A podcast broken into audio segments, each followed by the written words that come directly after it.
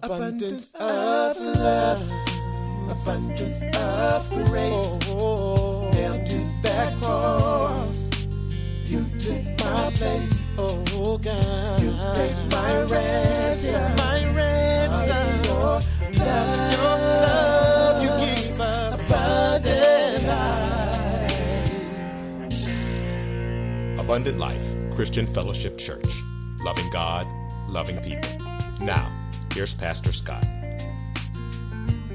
this month. I hope that you've read the book of Jonah already. If you haven't, uh, you got plenty of time left this month to read it once, twice, ten more times. Uh, there's less than 50 verses in the whole book, so there are chapters that are longer uh, than the book of Jonah. It's, it's, a, it's a great book, and I've been preaching through it this month.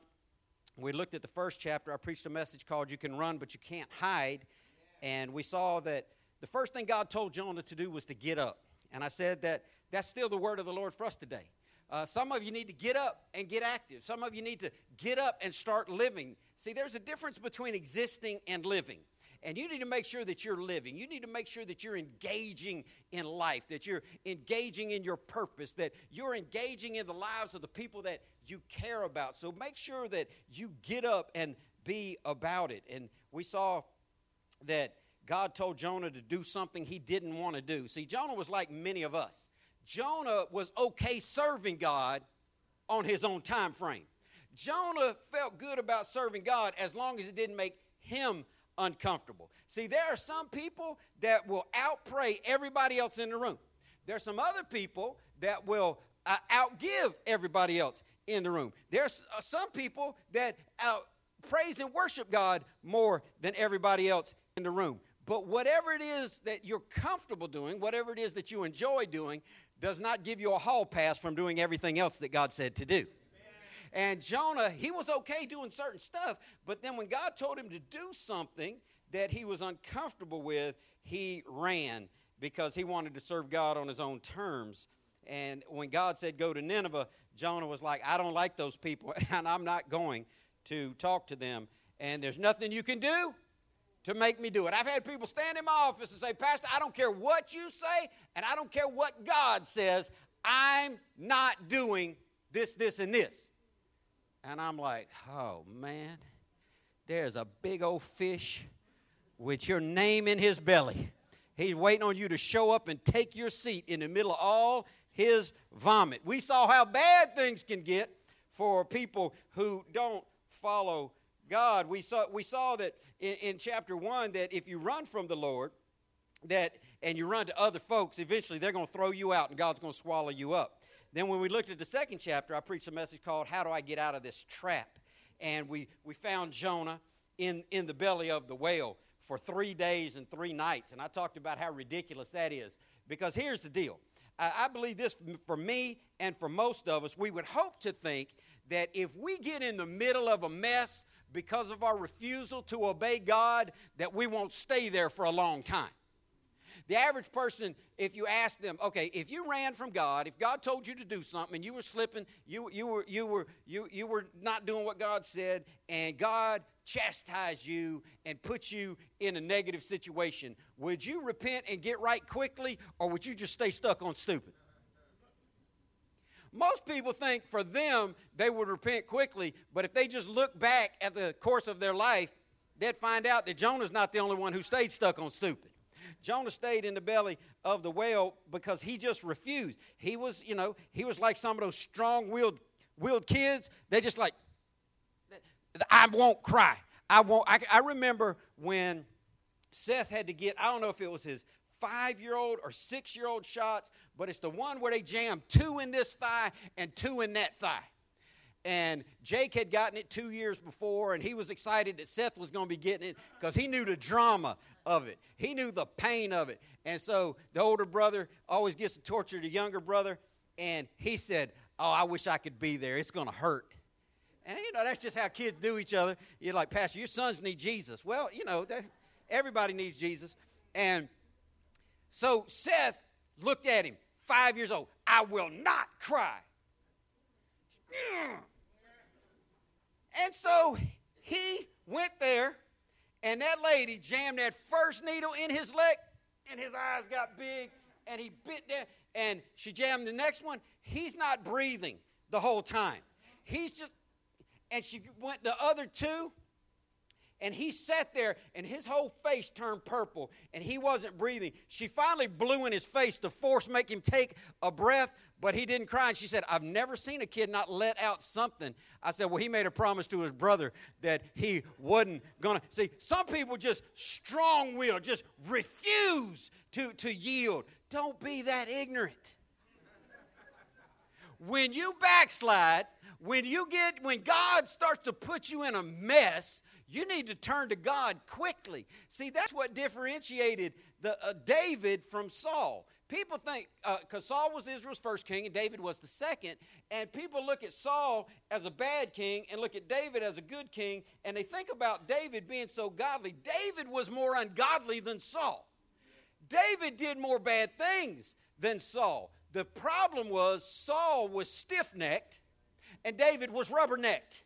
Every time David would get away from God, he'd spin back around and go back to God. When Saul messed up, he stood his ground and said, It's them, it ain't me.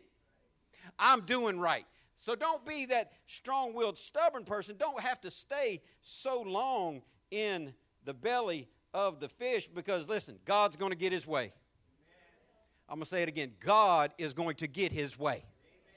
It's going to happen sooner or later, through, through much or through little. And I, we're going to look at chapter 3 this morning. We're going, we're going to see after you run from the Lord, been caught, spent time in the whale's belly, and get back on dry land, it's time to get on with the getting on.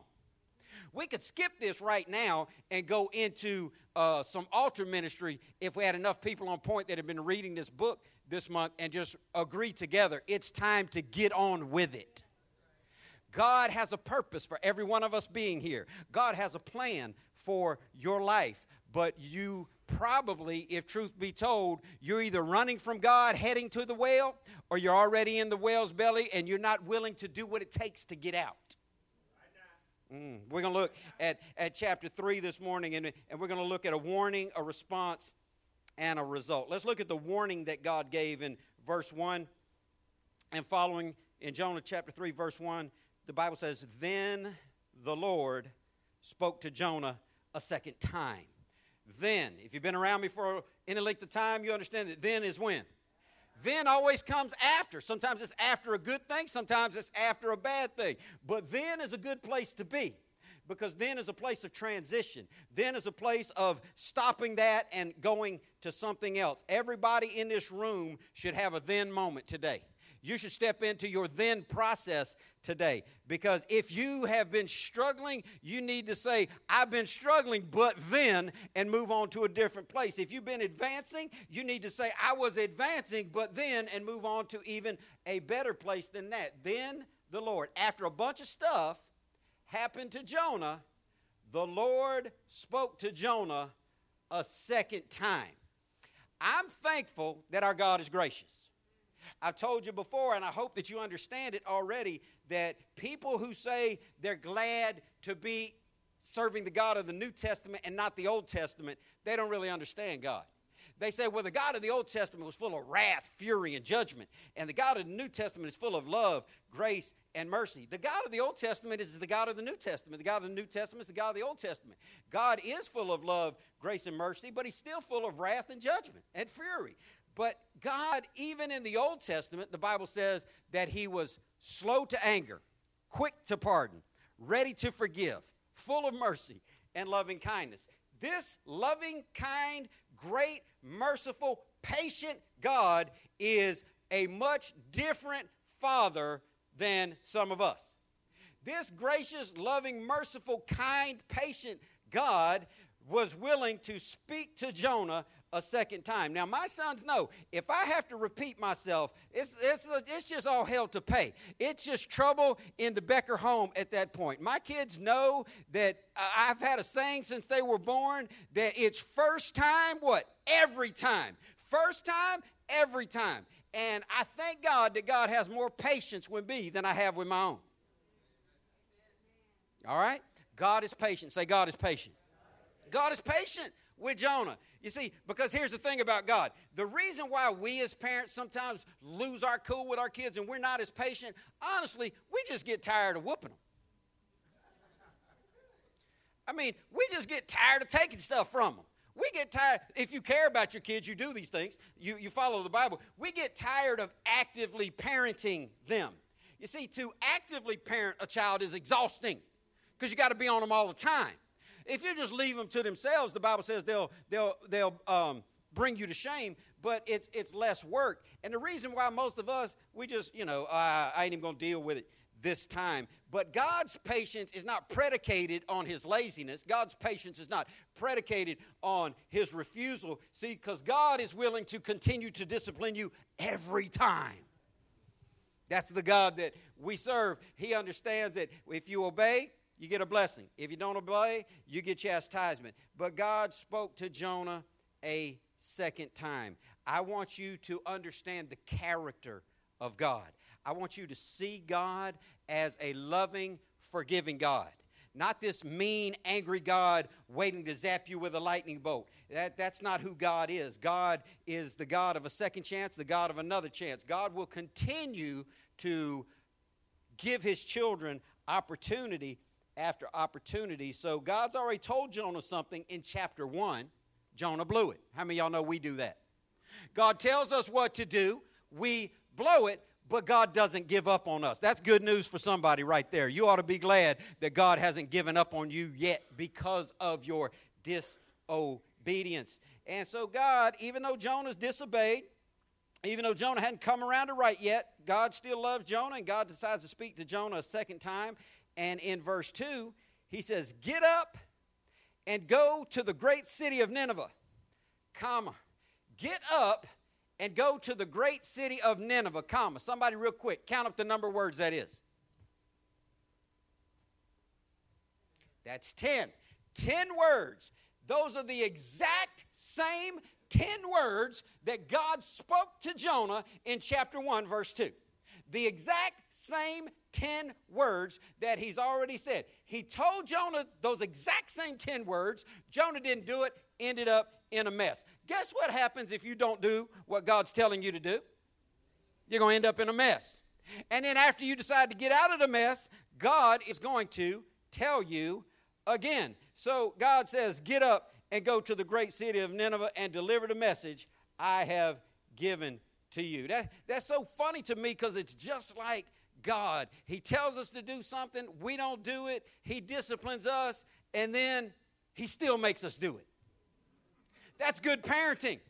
That is good parenting. If you tell your children to clean up their room before you get home from work, you come home from work and it's not cleaned up, some repercussion needs to happen. If you don't teach your children repercussion, they won't be quality adults. They, they won't learn about authority. They won't learn about right and wrong. But God is always right. And when God tells you to do something, you don't do it, there's repercussions. And here, here's the deal if you tell your kids, clean up the room, before I get home. I'm talking about if you're a good parent, they don't clean up the room, repercussion. Whether it's a spanking, whether it's a grounding, whether it's to take something away from them, whatever it is. But guess what else? If I told my kids, clean up the room before I get home, they don't clean up the room, uh, they, they get some type of repercussion, and guess what they still have to do? Clean up the room.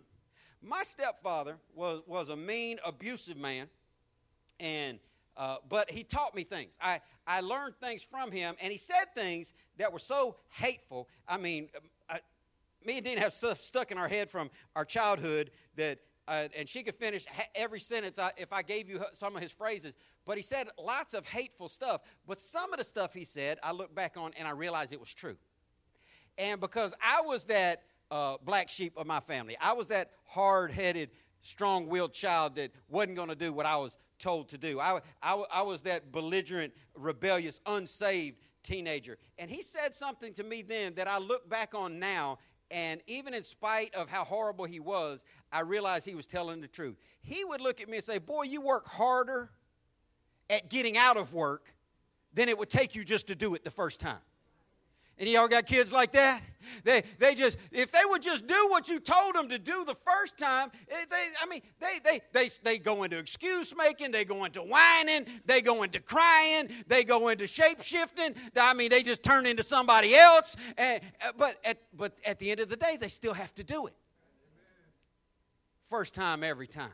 If you would learn how to do things first time, every time. That's why I was the distinguished honor graduate in my advanced individual training class in the United States Army because everything they told me to do, I did it right.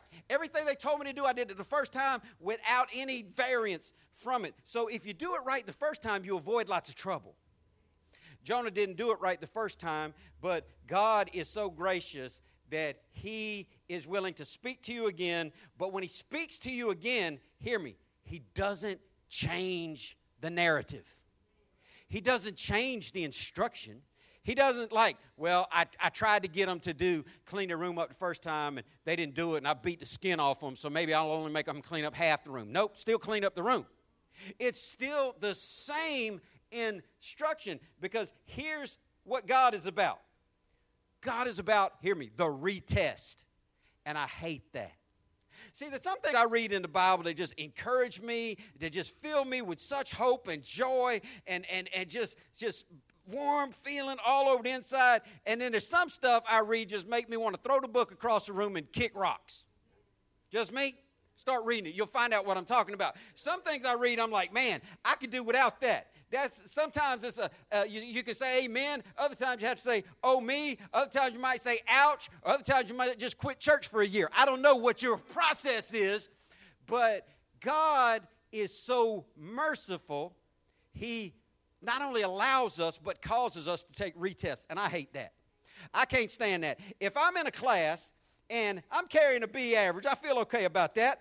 Um, should be an A, but if I'm carrying a B average, if I got a high B and I take some pop quiz and I, I just I flunk it, I make bad on it. I wasn't ready. I was half asleep when I took it, so I just Christmas treated, got an F on it. Uh, I don't want to. T- that's not going to bring my grade down that much. Quiz is only 15% of the overall grade in, in this certain class that I'm making up as I go, and that's funny. And so I'm like, okay, well, that's only going to bring my 89 down to an 83. It's still a B. I ain't sweating this, this test. But the, if the teacher tells me, because I'm so loving, because I'm so gracious, and because I'm so merciful, Scott, I'm going to have you, I'm going to allow you, in my goodness, to take that test again tomorrow. I'd be like, lady, I already failed it once. I ain't going to do no better on it tomorrow than I did on it today. I don't like retests. Give me my F and let me keep moving. Okay? Give me my F. If it bring my grade down to a C, just give me my F and let me. I don't know the information on that test, lady. So I don't like retest. If I failed it the first time, there was a good reason why I failed it the first time. See, some of y'all have to take retests in, in school because you know you you you got to get that grade up and you're serious about it. That's awesome. Me personally, I don't want to take a retest. If I failed it, just just dab my grade for it let's keep moving. Not God. Nope. Eh, God, God sees this as His mercy. I see it as His punishment. God sees this as His patience. I see this as Him working me. God sees this as, as merciful. I see it as, man, can we just move on? But see, here's the reality. Doesn't matter how I see it. Doesn't matter how you see it. It just matters how God sees it. That's why you know you're in a mess when you get around somebody that's saying, Well, what does that scripture mean to you? Doesn't matter what it means to you. Doesn't matter what it means to me. It means what it means. You know, you know. Dad, Dad said, "Be in bed by nine o'clock." Uh, my two sons look at each other. They're like, "Well, what did that mean to you?" it means he's to kick the door off the frame if you ain't in bed by nine o'clock. That's what it meant. But it, it, see, the Bible says that Scripture is no private interpretation. So whether you thank God for the retest or you hate the retest with me, God still gives the makeup test. I'm not a fan of the makeup test, I'm going to be honest with you. But sometimes it works out. And so God is giving Jonah his makeup test by giving him the exact same 10 word command that he gave to him in chapter 1. Now, here's the crazy thing. If you look at this, you realize Jonah could have avoided a whole lot of stink and stank if he would have just did it right the first time.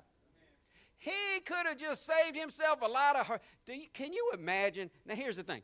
If you go to somebody's having a crab boil, you show up, you know, wear a shirt you don't care about, right? Um, that way you don't have to wear a bib. And so just wear some jeans you don't care about. You, you just throw them away when you're done. But you got to realize it doesn't matter what you do, your hands are going to stink. When you go to lay down at night, oh, man. I can't sleep like this. I got to sleep like this. So you get up and wash your hands again. Guess what that did? Nothing. Still smell like crabs. And, and then so you, you, you get online and you research. Oh, wash your hands with toothpaste. It'll take the smell out. So you wash your hands with half your tube of toothpaste. What'd that do? Nothing. You still stink. If you get so much stink on you, it gets down into your skin. That's something that you want to avoid. See, it's not just the three days that he spent, uh, it's a lifetime of flashback. It's a lifetime of remembering that smell. It's a lifetime of remembering that tragic event in his life. All he had to do was do it right the first time, but he didn't. So here he's faced with having to do it the second time. And if he's me, I, know what he's thinking. He's thinking, come on, man. I, I can't, I already told you I can't do that. But God does not change the test just because you failed it. The test stays the same. Get it in your mind. The test stays the same. Some of y'all dealing with addictions, some of y'all dealing with habits, some of y'all dealing with emotions that you know need to be changed. You know something has to change, and you know exactly what it is that has to change, but you think you're going to slip by God. Mm, see, I'm preaching better than y'all are staring at me right now because this is what folk do. You just really believe, well, everybody else has to get right with God. All the other Christians have to do those things, but I'm special. You, you special kind of stupid. You're special. You're special because you smell like vomit off a whale's butt. You're special because you aren't smart enough to realize these rules apply to everybody. You're not going to sneak by God. You're not going to continue in that deficit. You're not going to continue in that ungodly behavior and not have a repercussion. And getting a massive repercussion does not exempt you from having to go back and do it right. I know lots of people who have done things as a Christian they knew they shouldn't have done. God gave them space, grace to change. They didn't. They end up getting caught, end up in jail, out of jail, end up in trouble, end up divorced, bankrupt, whatever the case may be. And then they get right with God and say, I'm changed forever. And for, you know, three weeks later, they're right back to the mess. And if your behavior got you caught up in a bad mess the last time, guess what it's going to get you caught up in this time? Same thing, another bad mess. And God is going to continue to say, oh, here goes that retest. You get to take it all over again. Let's see how you do this time. Because here's what you need to know. If you don't get anything out of today's message, get this God never runs short on big fish. God doesn't run out of fish to swallow you up. God doesn't run out of prison for you. God doesn't run out of probation rehabilitation for you. God doesn't run out of his discipline for you just because you fail. I wish he'd just whoop me and let me move on, but he whoops me and makes me take that test again. And he calls that mercy. Did anybody, you understand what I'm saying yet? I'm like, that's just a bad plan, God. Can we talk about that? No, we cannot. God is not interested in my advice on his plan. He's not interested in your advice on his plan either. That's why if you ever hear somebody say, "Well, me and the big man upstairs, we got a we got our own thing worked out," you know they're just fake and foolish. You know they're lying. God don't work out things, special plans with people. He's got this plan, and this plan includes retest. Say retest. So he tells them his exact same ten words that he said in uh, verse two of chapter one. Now he's saying it again in verse two of chapter three. Same command, but there's a different result coming. And here's what I want you to get God's not going to stop putting you through what you're going through until your behavior changes.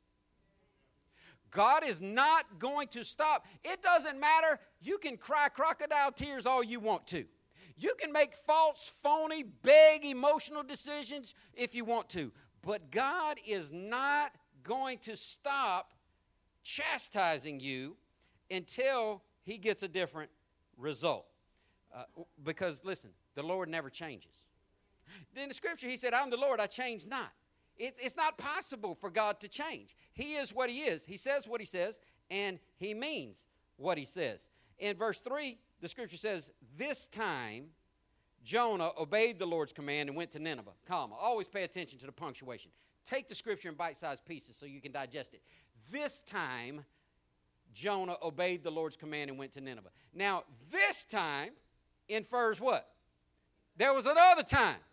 This time, Jonah obeyed the Lord. The other time, Jonah didn't. Are you following me? This time, he didn't get no new information, but he got a different outcome. I, I need you to understand this morning you will not get new information. This is the information we have.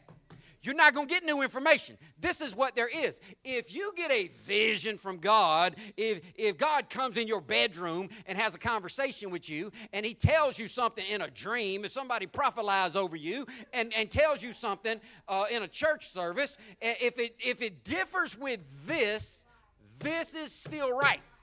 And all the rest of that stuff is wrong. This is written down, it's unchanging. So God is not going to change what He has to say to you. The only thing that can change is us. So here's my question this morning Are you going to change, or you got another fish in your future? Are you going to change, or do you have going back to prison in your future? Are you going to change, or do you have more failure in your future? Because the test stays the test. And he says that this time Jonah obeyed the Lord. I hope you have it this time. I know God's gracious enough to have a second time to, to give you that test. And he, let me tell you, He's gracious enough to have a 302nd time, a 42,911 time. Long as you keep failing it, and I'm, t- I'm, t- I'm telling you, I ain't telling you what I heard, I'm telling you what I know. I failed some tests repeatedly, and I have just looked up to God uh, with, like, come on, man. Just, just flunk me out on that part. I can't do that.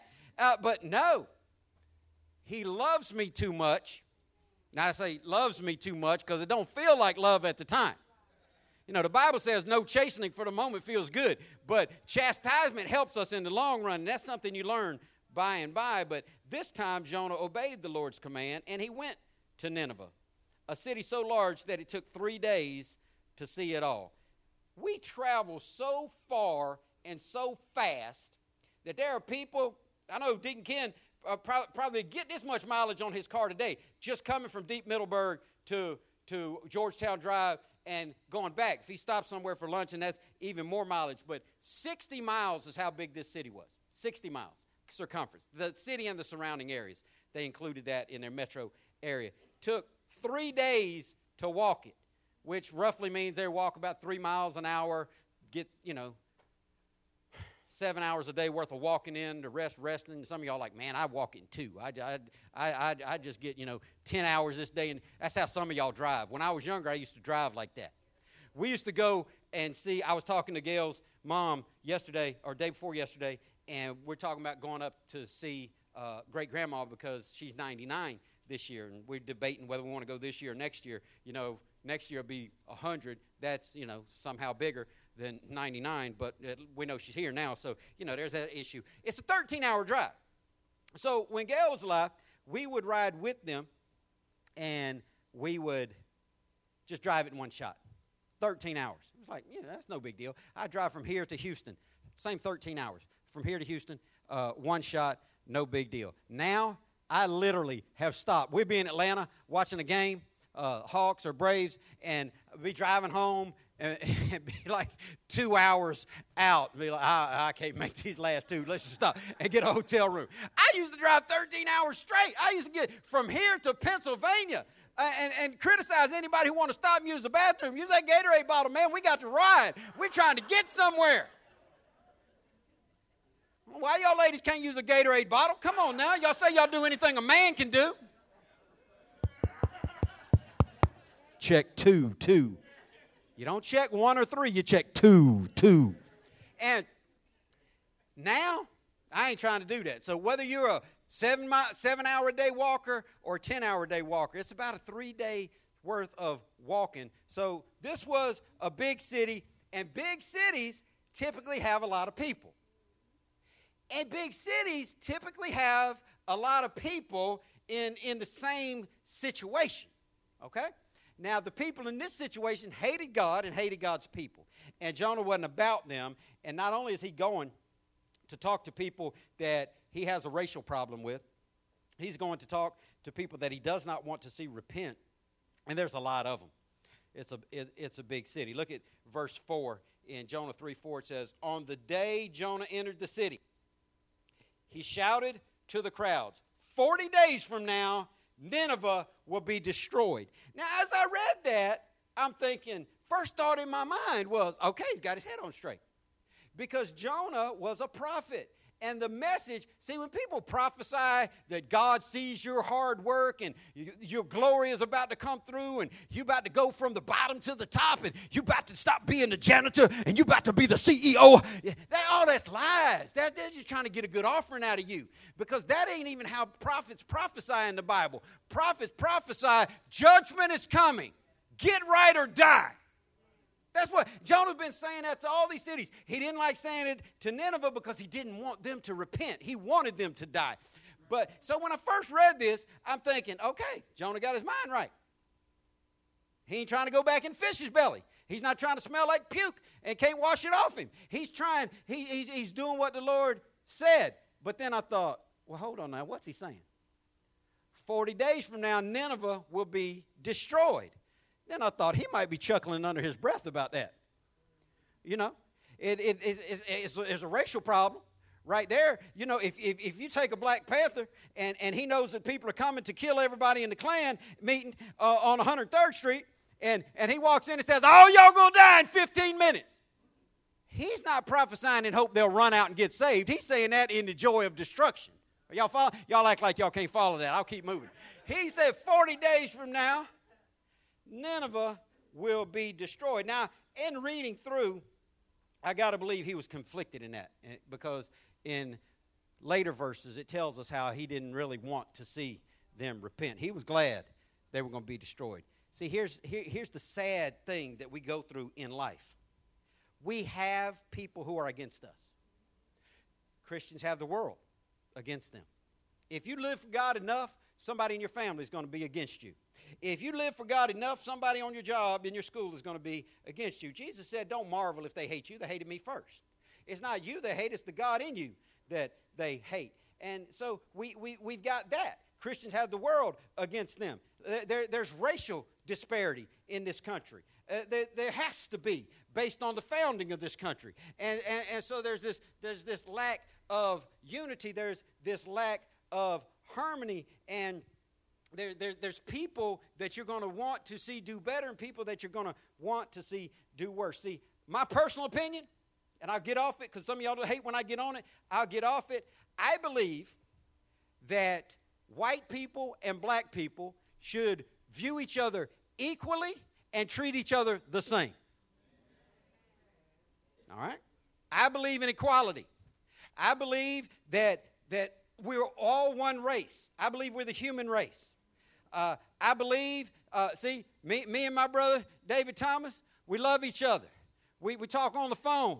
We, uh, one, one, day I'm going to take that fishing invitation he's given me 300 times. Uh, we, we, we're the same age. We've been through some of the same stuff. We, we deal with, I mean, we got a lot. In, we're the same. We're, we're men.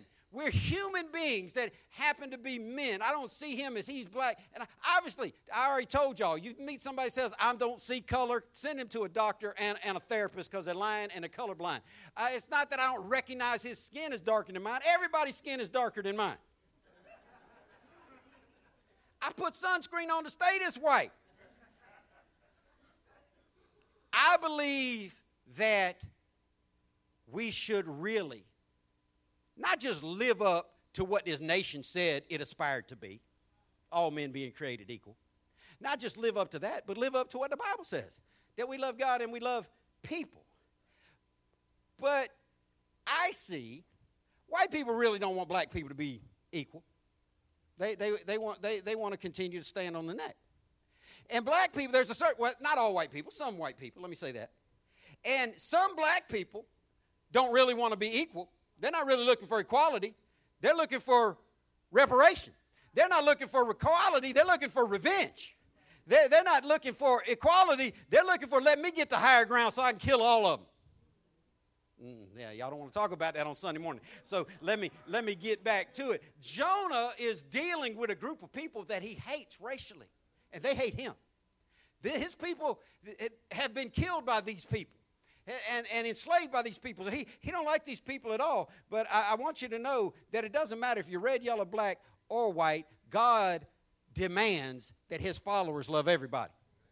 So, whatever side of that equation you're on, you better learn to start seeing people as human beings created in the image of God. Some, some are more bright skinned, some are more dark skinned. So, I mean, it, it, it's so funny. I hear people, I, I, don't know, white, white people don't do it at, at, at the same level of uh, sophistication that black people do it. You know, black people, they, they, they got red bone, high yellow, pecan, they, they got dark, they got black, blue black.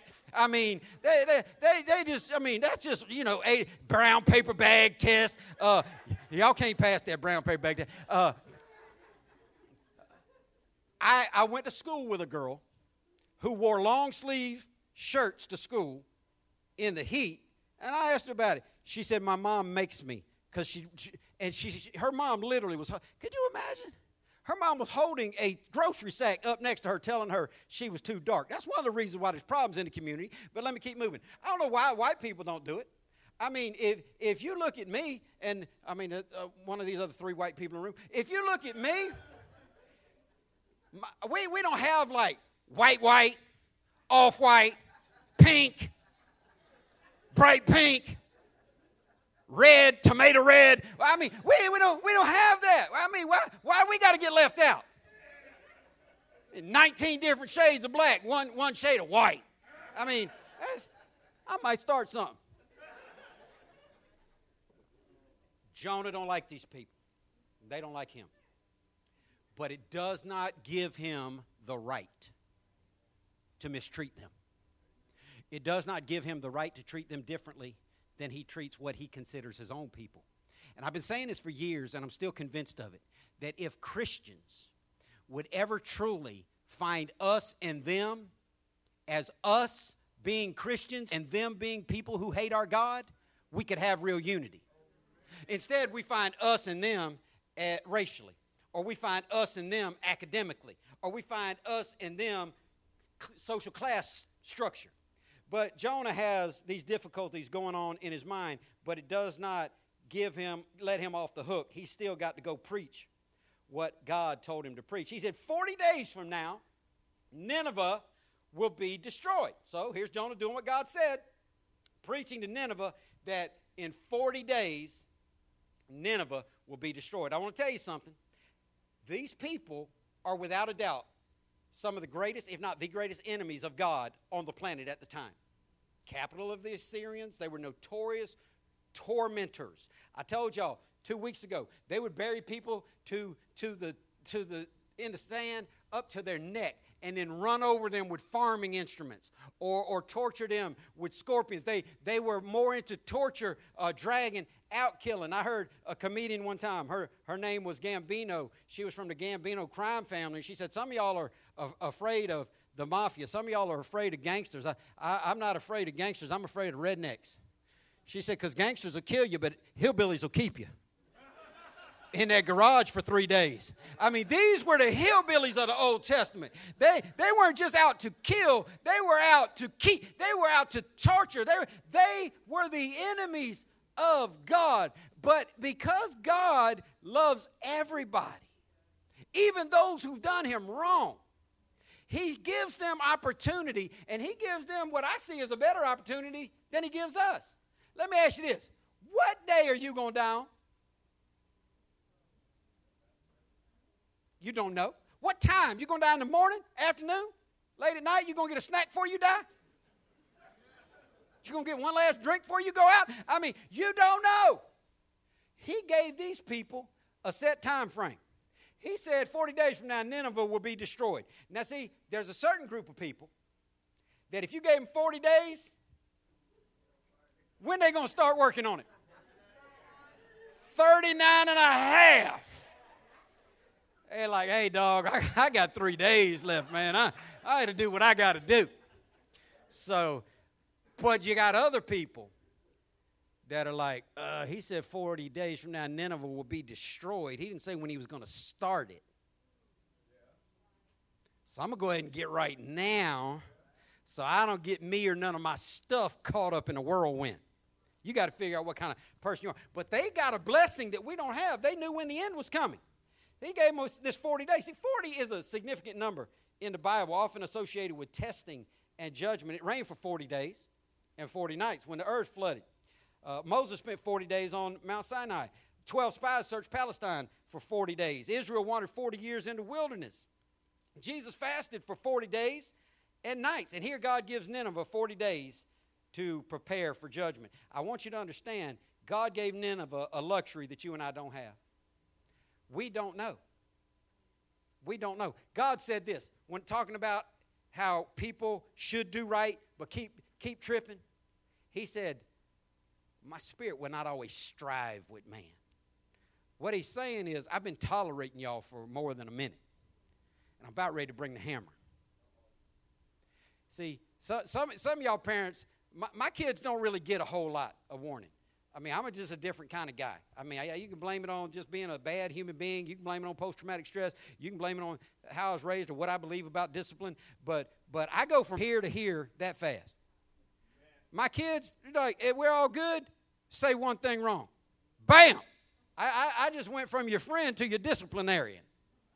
And so uh, my kids don't get the benefit that, that Nineveh got. And we don't get that benefit from God. God promised He's not always going to look the other way at your sin.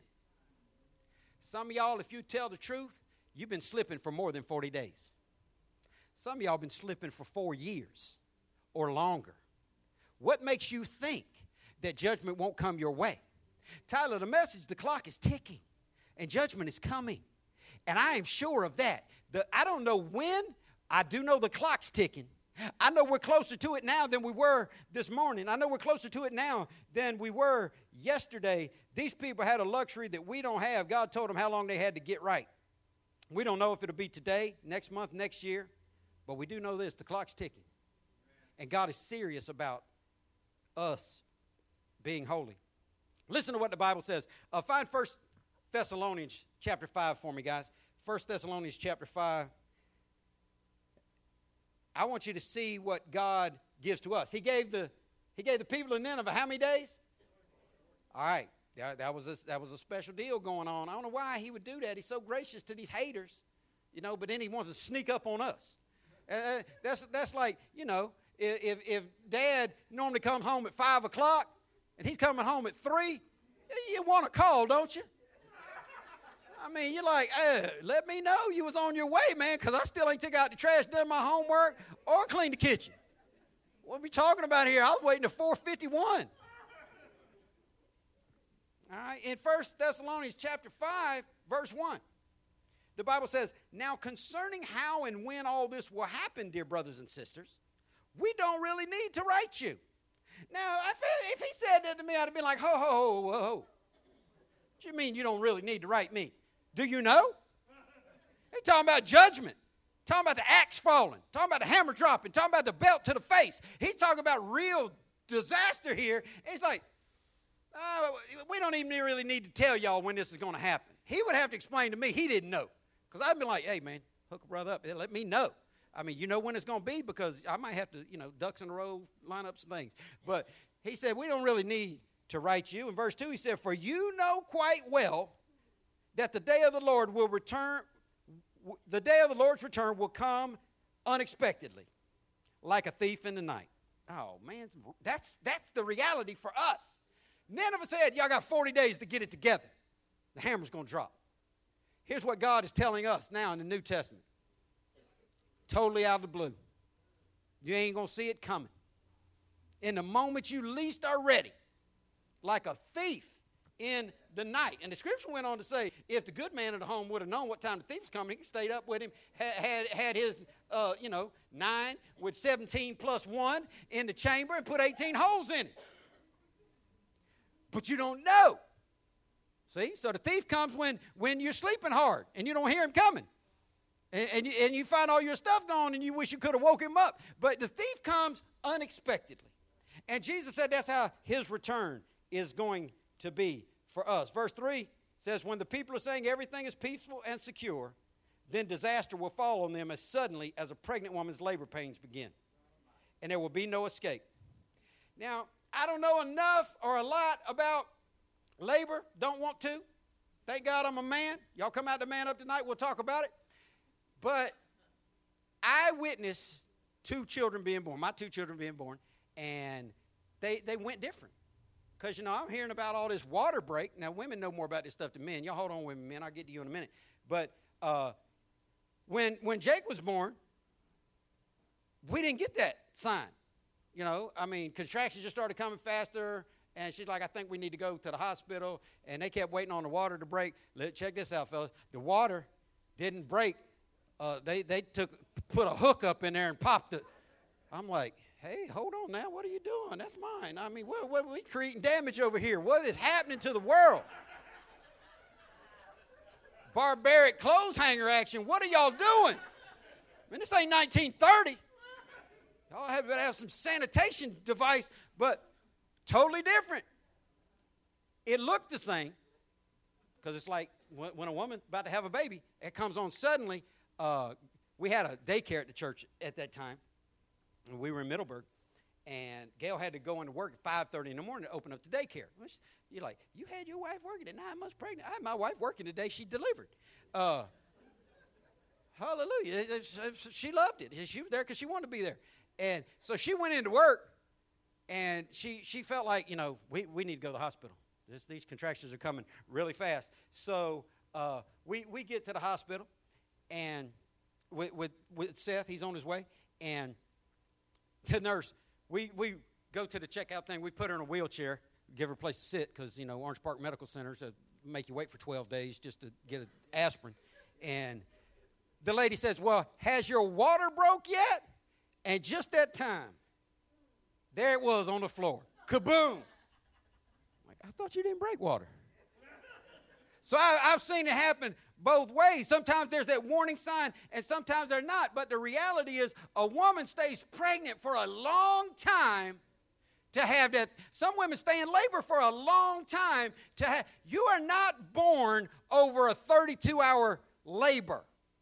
You, you, you are in the process for that long, but you're born in an instant. You come out in a rush, in an instant. And that's how God says his coming back is going to be. Uh, there, there- it's going to happen suddenly. It's going to happen. Uh, you might have an idea that it's coming, but exactly when, it's like people say, Well, when's your due date? I'm like, what kind of mad voodoo you practicing? When's your estimated time of arrival? I can go with that. But oh no, uh, eight months from now, actually on a Tuesday at 1.15 p.m. You know, that's not how labor works. And that's not how God's judgment works. We ought to realize that the belly is swollen. We ought to realize the pregnancy's been intact for a long time. We ought to realize the pain of contraction is rapidly multiplying.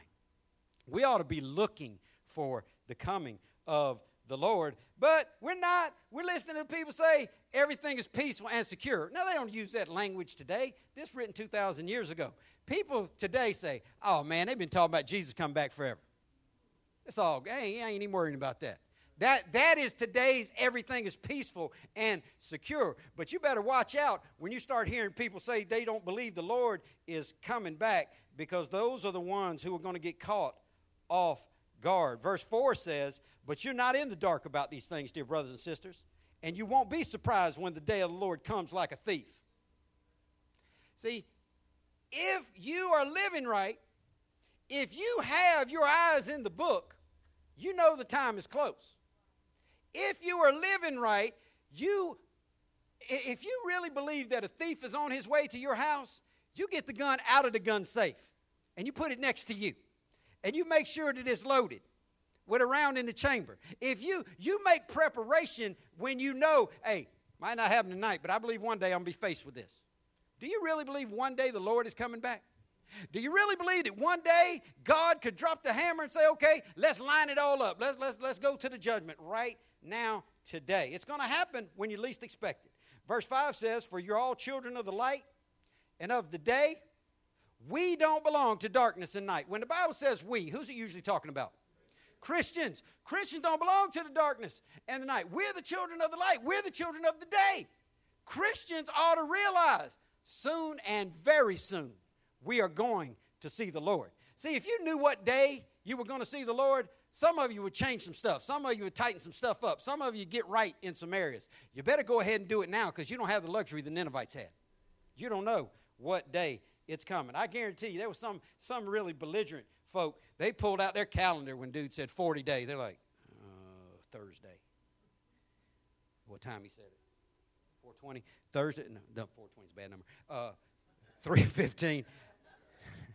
Y'all don't get it. You shouldn't. But we don't have that luxury. If you knew when God was just going to jump in your situation, you'd straighten some things out. The fact that we don't know means we ought to do it now. So we see the warning that God gives to the Ninevites through a reluctant preacher. But now I want us to see the response of the people. Look at verse 5, Jonah chapter 3, verse 5 says, The people of Nineveh believed God's message, and from the greatest to the least, they declared a fast and put on burlap to show their sorrow. Looking at it between the punctuation, the people of Nineveh believed God's message, comma. So that's cause for pause. Stop and think about that. Now, here are the people of Nineveh for God or against God? They're against God. They're, they're God haters. They, they are not Christians. But they heard the message and believed it. They heard the message and believed it. See, they heard the, the, the warning, but now we got to see what their response is. They heard the message and they believed it. Not just a few of them, from the greatest to the least.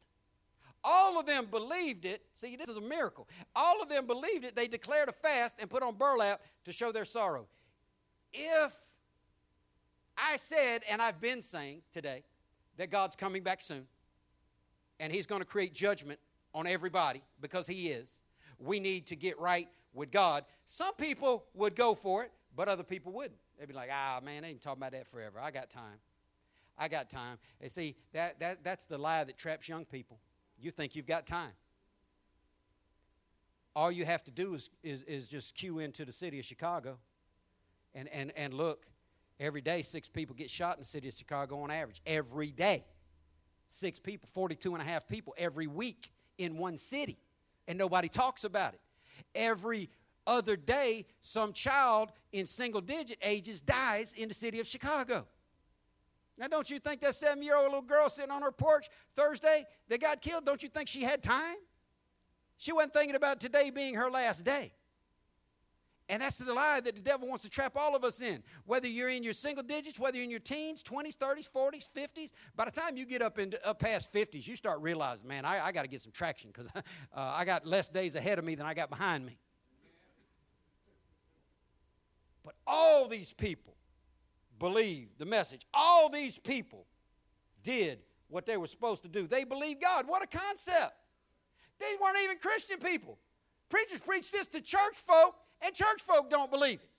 Church people don't give the right response to the warning. God gave a warning, these people had a response. Their response was to repent. Preachers give the warning all the time. Church folk are like, eh, maybe, down the road. I'm, I'm going to give that up next year. What if the people, every person who claims the name of Christ, really went into repentance today around the world? Change the world. What if everybody in this room decided, I'm going to pray like I should? I'm, I'm going to read the Bible like I should. I'm going to love God. I'm going to love people. I'm going to give right, be right, live, ser- serve right, worship right. It changed the world. Not only did they believe God's word, but they did something about it. In Jonah 3 6, the Bible says, When the king of Nineveh heard what Jonah was saying, he stepped down from his throne and took off his royal robes. He dressed himself in burlap and sat on a heap of ashes. Now, it's easy to pick on Donald Trump. Uh, he, he, he gives ammunition out for people to, to, to shoot him down with uh, every day. Um, but what if Donald Trump and everybody in the Senate and everybody in the House of Representatives and, and all everybody, from the president to the ditch digger, to the homeless person sleeping under a bridge. What if everybody stepped down from their throne and set aside what they think makes them something and responded properly to God? It'd be a different world. It'd be a different time. We'd see a different we'd see a different result. This king, he takes off his, he takes off his royalty and he gets in burlap and set on a heap of ashes. This was their custom when they would go into a time of getting serious about getting right with God. They would take off their comfortable clothes, and you can imagine if you've ever seen a burlap sack, that's not comfortable to wear. See, one of the things God wants from everybody, He wants to get you out of your comfort zone and get you in your serious zone. He wants to get you out of your comfort zone and get you in your thinking right zone. He wants, it's like if you got on comfortable shoes, you don't think about your feet. You put on shoes that are too small, you think about your feet. You see, when you get out of your comfort zone, you start thinking about things more seriously. And too many of us are stuck in our comfort zone. In verse 7, then the king and his nobles set this decree throughout the city. Listen how serious Nineveh got.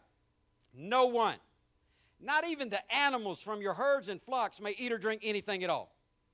That's deep. That's like, we're going into a fast because we don't want God to destroy us. And we're so serious about it. I want to make sure you're so serious about it. I don't even want to see you giving your animals a bowl of water. No eating, no drinking, citywide limit. That's, that's serious. Verse 8 People and animals alike must wear garments of mourning. Now, you're going to a whole new level here.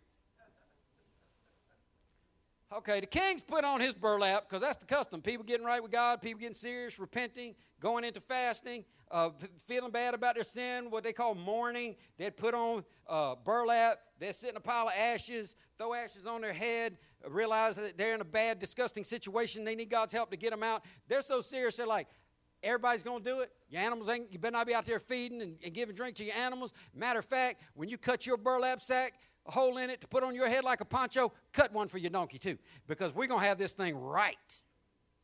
You need to get right with God, and you need to get everybody and everything around you right with God as much as you can. And everyone must pray earnestly to God. See, fasting's not just doing away with food, fasting is just a diet if you don't increase your prayer. They weren't looking for a diet, they were looking for real repentance. He said everybody got to get real about praying. They got to turn from their evil ways and stop all their violence. This is a great message for America. America is going to be judged by God. So is New Zealand and every other country you can think of. Every single human being, the Bible teaches, is going to be judged by God. And because judgment is coming, the clock's ticking and judgment is coming, we better get serious about praying earnestly. We better turn away from our evil ways and stop all the violence. And listen to what verse 9 says. Who can tell? Come. Perhaps even yet God will change his mind and hold back his fierce anger from destroying us. I love that fourth word. And I love the first three. That's the setup. Who can tell? He's doing this on a hope. He's doing this on a, I'm, I'm going to do the best I can and hope that it works. He didn't have any promise. He didn't have a promise from God. Turn from all he heard 40 days from now, God destroying everything. And he's like, man, we, we better get serious about this thing. We better change some stuff. We better get right in some areas because who knows? Perhaps even yet, God will change his mind and hold back his fierce anger from destroying us. This phraseology and this word perhaps is used throughout almost every single Old Testament prophet in the Old Testament. They were constantly saying, do this, and perhaps God might do that. I don't have a promise for you today that if you quit quit whatever you is you need to be quitting and you start doing whatever it is you need to start doing I, I don't have a promise for you that says by 24 hours later, everything's going to be perfect in your life. But I do know that the clock's ticking and judgment's coming, and it uh, perhaps was good enough for them. You get right with God for real yourself, perhaps God will save all your children. You start doing what God called you to do, perhaps God will save all your loved ones. You start doing what God told you to do. See, it's so easy. The people that don't like uh, uh, Trump, they, they criticize Trump. The people that don't like Obama criticize Obama. The people that didn't like Bush one or two, they criticize him. The people that didn't like Clinton, they it's easy to criticize people in the distance. That's why pastors take so much heat. That's why I tell y'all all the time, I ain't perfect. I'm in my process just like you are. But it's easy to criticize leaders because you think that lets you off the hook. It doesn't matter how shabby everybody else is. That don't change nothing for you. You got to get right for you and hope that perhaps good things will come your way. See, desperate times call for desperate measures. And I'm going, I, I want to get to closing this thing by asking you, are you desperate yet? Or do you need more judgment? Are you desperate yet? Or do you want to live to the 41st day the way you're going now? See, some of you have been stuck in your addiction for longer than 40 days, and God's mercy hadn't, hadn't slammed you down yet. Some of y'all been driving dirty for more than 40 days, and God's mercy ain't allowed, and, and cops' laziness ain't allowed you to get pulled over yet. Some of y'all been not reading like you should, not studying like you should, not giving like you should, not living like you should for more than 40 days. And you are not desperate to get right with God because, in effect, you don't believe that God can judge you. But the Bible says God's the judge of the whole world. They said, hey, man, we're desperate now. We're desperate now, and we're looking for a perhaps. Last verse. Let's look at the result. We saw the warning, we saw the response. Now let's look at the result. In verse 10 of Jonah chapter 3, when God saw what they had done, how they put a stop to their evil ways, he changed his mind and did not carry out the destruction he had threatened. God responded, listen, to their response. Do you see that? God responded to their response. They got a warning. You better get right. Trouble's coming, clock's ticking, judgment's on its way. They responded properly, and God responded to their response. Now, I'm going to point out something before I close. The wording here is along the same lines that the Bible uses anthropomorphic terms when it uses them. Anthropomorphism or anthropomorphic terms are uh, when human beings ascribe natural function to a deity so our limited minds can get a glimpse of what that deity looks like. What am I saying? The Bible says the arm of the Lord is not short that he cannot save. But God said God is a spirit and he doesn't have flesh and bones. So does God have an arm? No, he does not. Not like we think of an arm. Then why does it say the arm of the Lord? That's an anthropomorphic term trying to get us to understand God has reach. Okay? The Bible says that the ear of the Lord is open to the prayer of his children. Okay, well, if God is not a man, he's a spirit, he doesn't have flesh and bones, does God have an ear? No. Why does it say that the ear of the Lord? That's an anthropomorphic term. That's a natural aspect being prescribed to a deity so we can greater understand. It's not that God, ha- well, do his ears stick out? Are they pinned back? My ears are pinned so close to my head right now. I've been meaning to call mom and ask, did I, I have some kind of operation or something? I can't hardly pour glasses on my head. These ears are like, I got to pull them out to listen. Some people's ears are pinned tight. Some people's are bell. Some people got them really long. I mean, you know, you get them gauges. You can get earlobes like this. I mean, do, how, do, can God got an ear he can put gauges in? God doesn't have an ear. He's saying that in an anthropomorphic way so we can understand that God has hearing. The Bible says the eyes of the Lord run to and fro throughout the earth. Does God have eyes? Not like these. Uh, if he has them, are they green? Are they brown? Are they blue? What are he doesn't have eyes like we have eyes. It's an anthropomorphism trying to get us to understand God has the ability to see. Okay? So when it says this here, there's similar wording here along that same line. Because when God saw what they had done and how they put a stop to their evil ways, he changed his mind. Now, if you really believe God changed his mind, you haven't read the whole book. God did not change his mind. It's impossible for God to change his mind. Then why does it say God changed his mind? Because it's trying to teach us something about God. See, here's the, here's the reality. If I tell my son, I, I, swear on everything, boy, if you don't take that trash out right now, if you don't take that trash out before my heart starts, stops beating so fast, I am going to take you upstairs and I'm going to wear you out.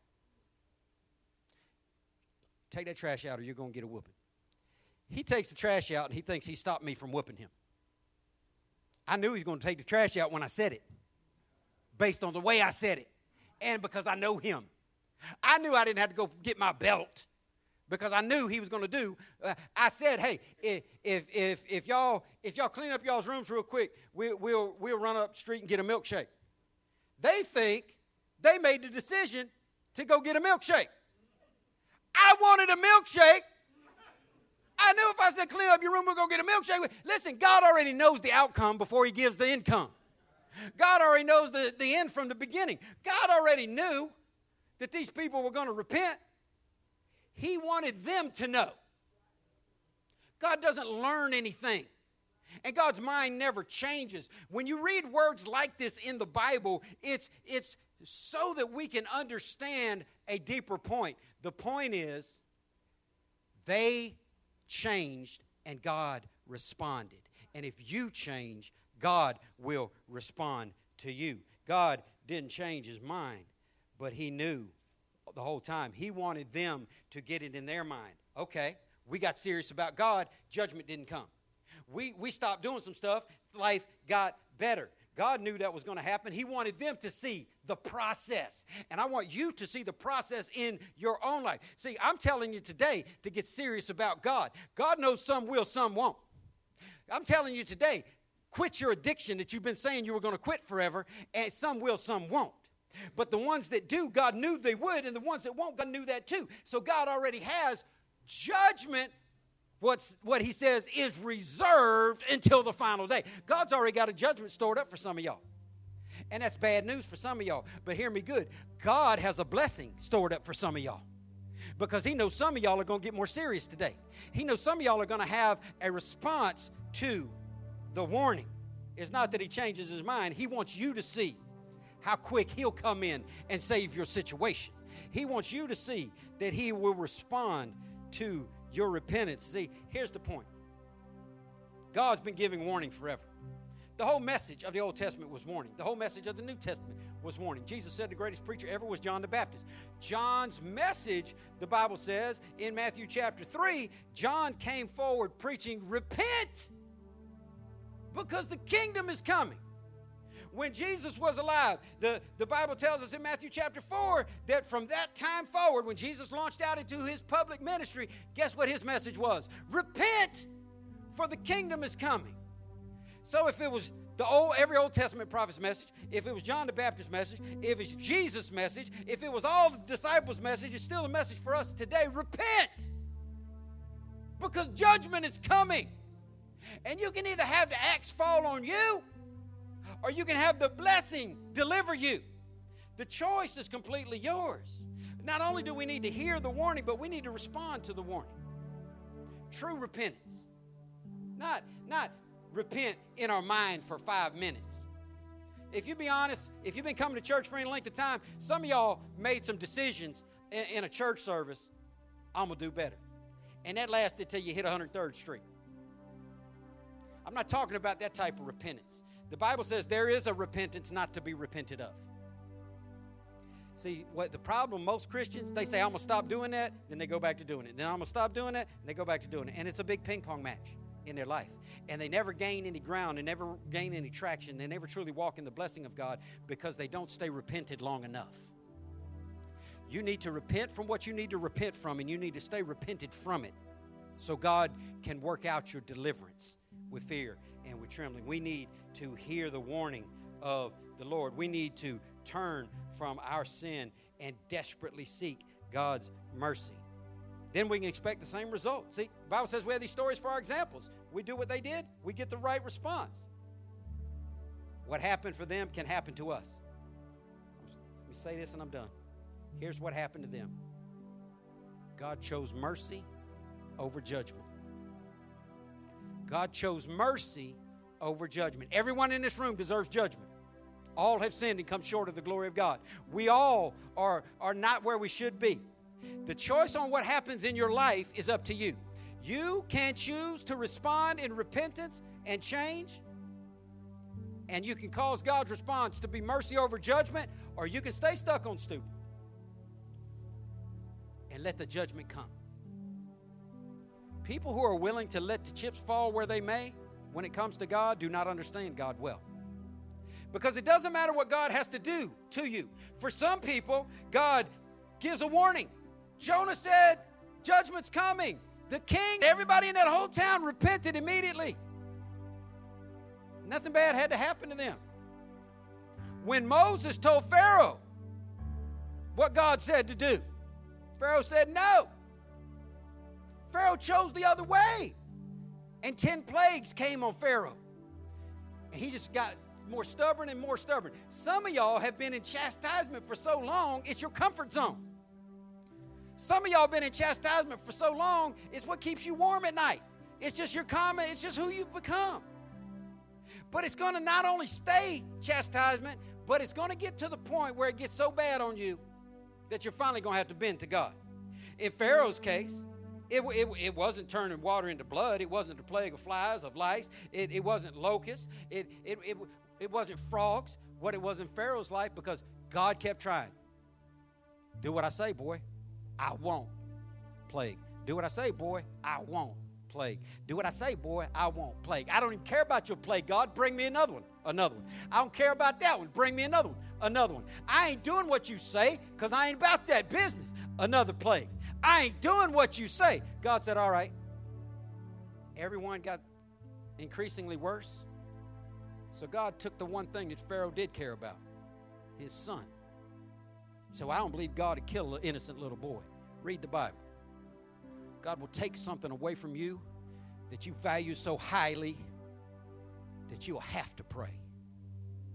You can be like the Ninevites and hear, oh man, it's, it's, time. Pastor Scott's right. It's time. It's time for me to quit being childish. It's time for me to put away childish things. It's time for me to become a man of God. It's time for me to be a woman of God. It's time for me to get my priorities right. You can be the Ninevite or you can be the Pharaoh. How much are you willing to lose? I don't know in your life what it would take financial trouble, physical trouble, emotional trouble. I don't know what in your life it'll take. Loss of a parent, loss of a child. I don't know what in your life it'll take loss of limb. I don't know what in your life it'll take, but I do know this from God's word. He's serious.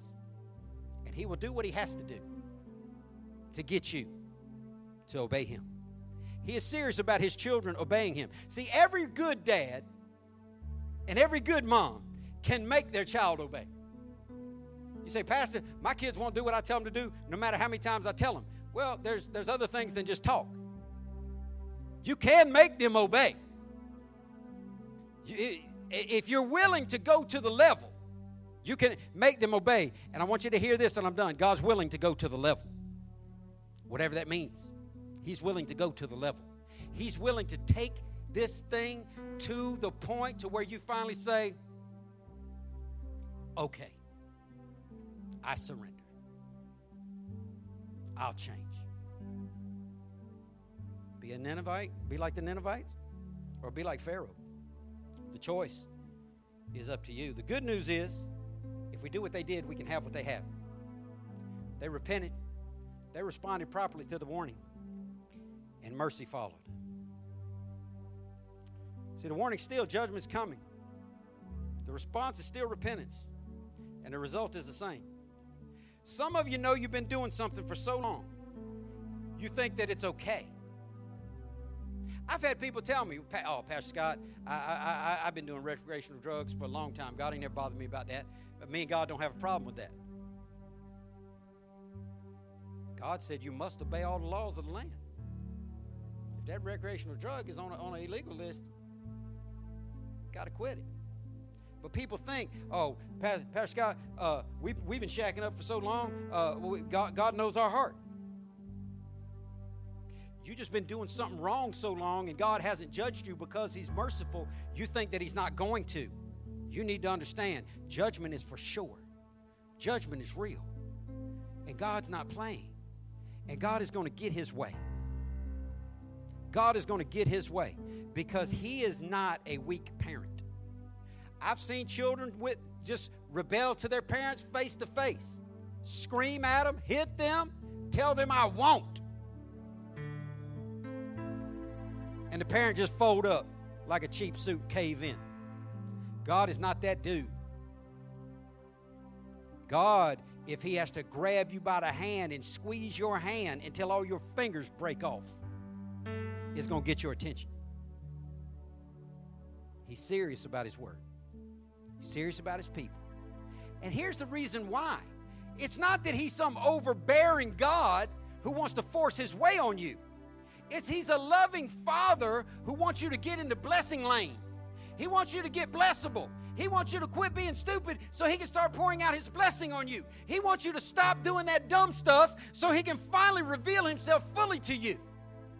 There are people in the room that have truly never felt the arms of God around them. There are people in the room that have never truly felt blessed by the Lord. There are people in the room that have never truly felt peace and joy on the inside because they won't get their hands off the dumb stuff so they can grab hold of God. Judgment's coming. The Lord is returning. We're going to stand before God and give an account for our lives. Wouldn't you rather get right before then? Get right, stay right, live right, do the right thing. I don't know what that means for you. I know what it means for me. Pastor Scott, you got areas you need to, I, yeah. The better question for you to ask is do you have any areas that you need to get better in? Is there anything that you need to quit? Is there anything you need to start doing more of? All I can do is be Jonah in this story. All I can do is be the one whose voice is going out, telling the truth. You get to decide your level of response. There is no king in this church that can make everybody get in burlap. But there is a God in this church who will allow you to repent. Not so he can crush you, but so he can bless you. You say, Well, I wouldn't even know how to be if I gave up this or if I started doing that. Honor God. See, here's what I believe. If you'll ask God what He wants from you, I believe He'll show you quickly. I don't know what you need to quit doing. And I don't know what you need to do more of. But I know God will show you if you'll seek Him. And it's better to get right before the judgment comes, get right before the whooping, because after the whooping happens, He's going to tell you the same thing anyway. And you're going to have to get right in the end. Even if you decide to thumb your nose at God until the final day and you never even become a Christian, the Bible says still that every knee will bow and every tongue will confess that Jesus Christ is Lord. Everybody's going to say that. Some of us are saying it now, willingly. Others will be forced at the great white throne judgment of God to bend their knees and confess to Jesus. You ought to get right with God while you have opportunity, not while you're forced to. Let's pray. God, thank you for your grace. Thank you for your mercy. Thank you, God, for speaking a second time and a third time. Thank you, God, for allowing us to respond in a proper way. God, I pray that as a result of this warning today that someone would fast, God, that someone would repent, that someone would take serious your call to holiness, that someone would stop doing something that is detrimental to their Christianity and that someone would start doing something that will benefit their Christianity. God, I pray, Lord, that people will get right with you in whatever capacity they need to get right with you. We're your children. We don't want to disappoint you. We're your children, and we'd rather you bless us than beat us. We're your children, and we'd rather have blessing than chastisement. God, I pray you'd give us faith to do what it is that we know we need to do. And I pray that you'd give us the same result mercy over judgment every time. In Jesus' name, amen. abundant life. Thank you for listening to the ALCF Sound Doctrine Podcast and visit us on the web at alcfnow.org. Your financial support for this ministry allows us to share the gospel around the world. Your support is greatly appreciated. If you would like to give a donation, please go to alcfnow.org. Abundant Life Christian Fellowship Church, loving God, loving people.